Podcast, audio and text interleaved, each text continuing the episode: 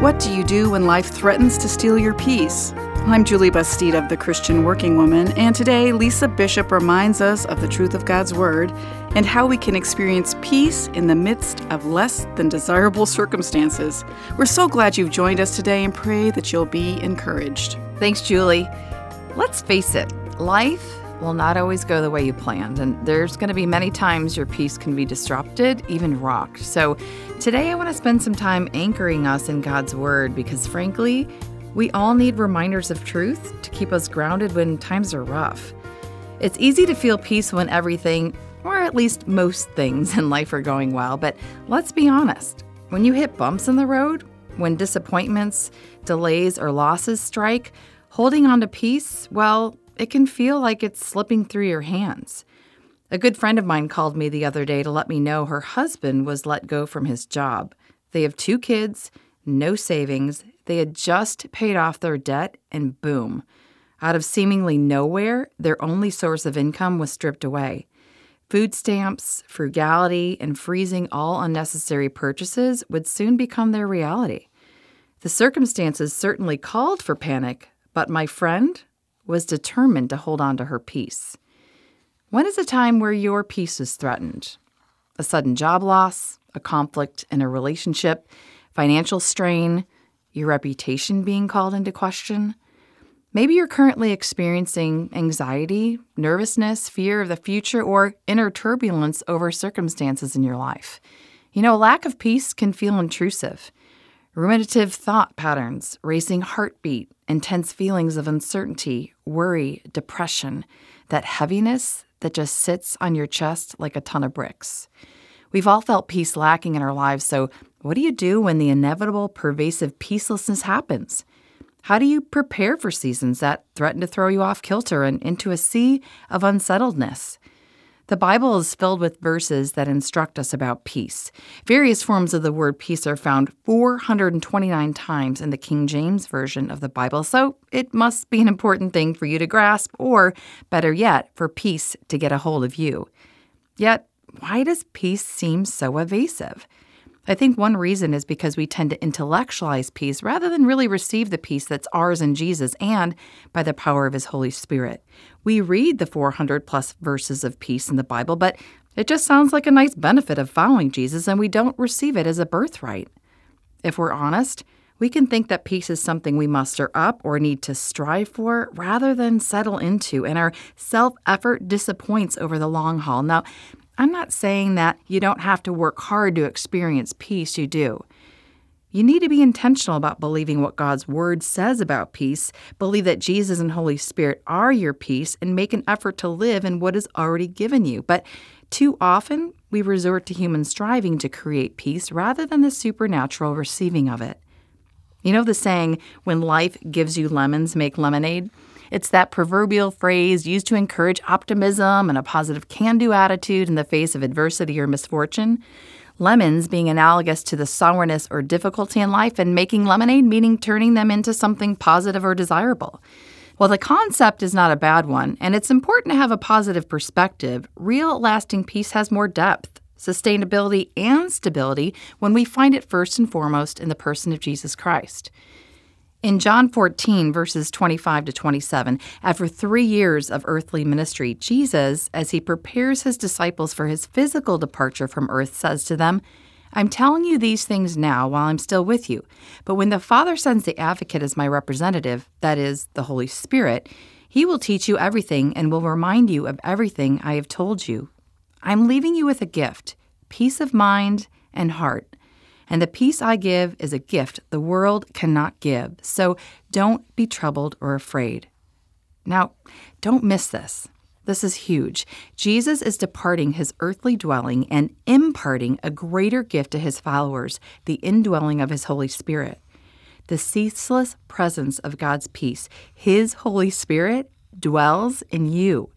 Jesus' peace is inseparable with his presence, and he says that he is with you until the end of the age.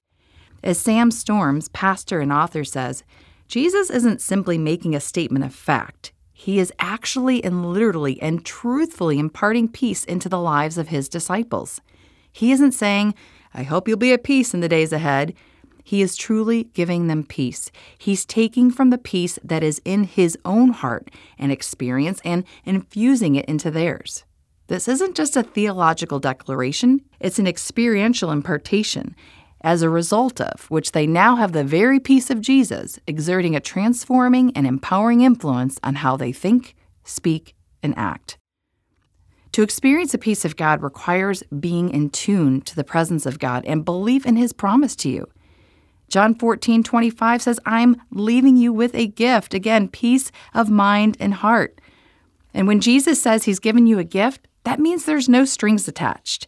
You don't have to earn the gift. It's part of your inheritance as his son or daughter. It's your openness to receive, to know you're worthy of this divine gift of peace that will position you to possess it, to take hold of what is yours as one who is deeply loved by God. Peace of mind has been defined as the absence of mental stress or anxiety, inner calm, or a feeling of contentment. It's being at ease and centered amidst the chaos. The peace Jesus offers is, as the Greek word implies, the tranquil state of a soul assured of its salvation through Christ, and so fearing nothing and content with its earthly lot of whatsoever sort it is.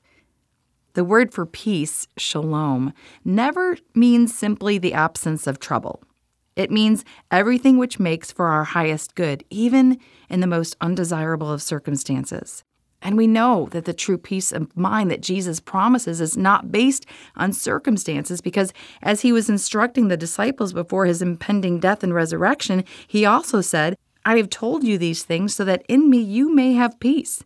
In this world you will have trouble, but take heart. I have overcome the world. Listen, in this world, you and I will have trouble.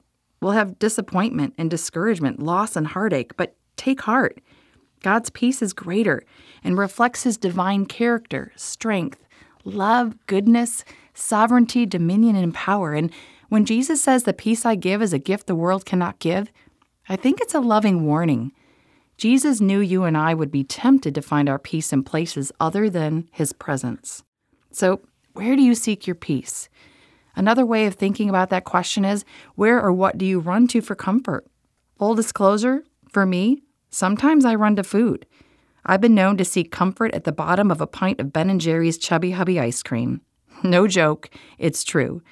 And that ends up leaving me with a temporary sugar high and a bellyache. And inevitably in my indulgence, regret always follows. Because I know that comfort, true peace, cannot be found at the bottom of a container of ice cream, or in a spouse, a job promotion, or 10,000 likes on social media. Jesus says, and the peace I give is a gift the world cannot give. What does your attempt at creating comfort, at self soothing look like? Do you distract yourself with busyness when life is hard? Maybe you go to excessive working out, gaming, or social media. A glass of wine or two before bedtime just to relax, or pot smoking, productivity, or pornography. Perhaps you purchase a lot of stuff because you think one more Amazon Prime deal will bring you serenity. When I ask you this, it's not a means to judge or condemn you. No, we all do it. It's just a reminder to reflect on the places of false peace and focus on truth.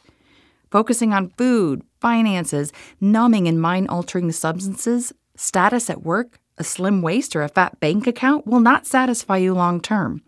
Running to those things will come up short because peace is not a means of escape, but rather a state of being captivated by Christ. The world spins peace as an escape. True peace, it's settling in. It's experienced by running to Jesus.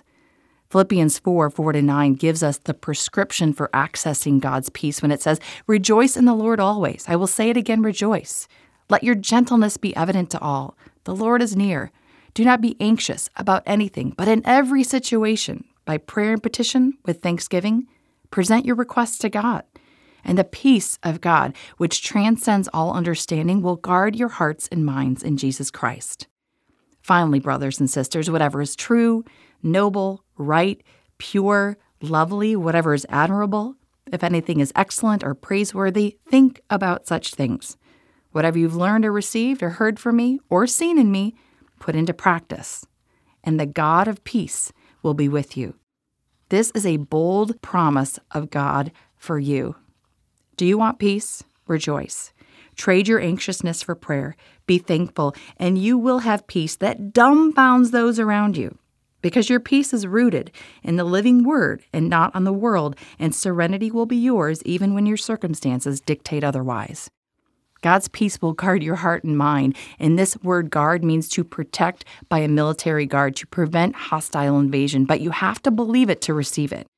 Now, as Paul is approaching the end of his letter in chapter 4 of Philippians, he uses the word finally. This is intended to get our attention. The word finally points to a focal point. To gain peace, fix your mind on things that are pure, excellent, praiseworthy. You will experience God's presence when you put His peace into practice. In order to guard your peace, you have to know and meditate on truth. So do a mind check. What do you fill your mind with? If you spend too much time soaking in the news, thread, or Twitter and not on the Word of God, you're already setting yourself up for restlessness. Defend your peace and fill your mind with the truth of God's Word. Put on some worship music, praise Him, especially when you don't feel like it. It will do wonders for your weariness. In the early 90s, the movie Forrest Gump was released, and one of the memorable lines of the movie was Life is like a box of chocolates. You never know what you're going to get. While it may be true that life can be unpredictable, you can be certain that you have a God that never changes and that He works all things for your good in His glory. Jesus is the Prince of Peace, and as His son or daughter, you've been gifted peace because you're the beloved of God in Christ Jesus, which means when life is unpredictable, as a believer, you have an obligation to let the peace of God rule in your heart as Colossians 3:15 instructs. This means you have the choice either to trust God's promises, letting his peace rule, or rely on yourself or the world and reject the peace he offers you. So, when you find yourself in the throes of the woes of life, there are two words I want you to remember but God. I may be worried about my future, but God. I may be worried about my finances, health, my job, but God. I may be worried about my kids, my husband, my calling, my career, my ability to caretake for my aging parent, but God. Acknowledge God's presence and ask Him to help you experience His peace. Say, Jesus, Holy Spirit, thank you that you give me peace. Help me encounter your presence. Help me feel your peace. Listen, when you walk with God, peace is a tangible sign of His presence. It's not based on conditions, it's based on proximity to Jesus. Peace empowers you to live a life that rejects anxiety and panic. You are a new creation made in God's image. Lean into Him as you learn how to come into His presence. Peace is a practice, it's a discipline, training your heart and mind to rest on and in Jesus in times of unrest. When anxious thoughts and negative mindsets enter in, picture the presence of Jesus. External pressures and circumstances will try to disrupt peace, but your peace is in you. You are anchored in God's peace. You have the mind of the Lord, and worrying cannot add an hour to your life. So, what thoughts do you need to bring under the mind of Christ? When you fix your eyes on Jesus, and you're present to the presence of His Holy Spirit, His peace that transcends all understanding will guard your heart and mind in Him.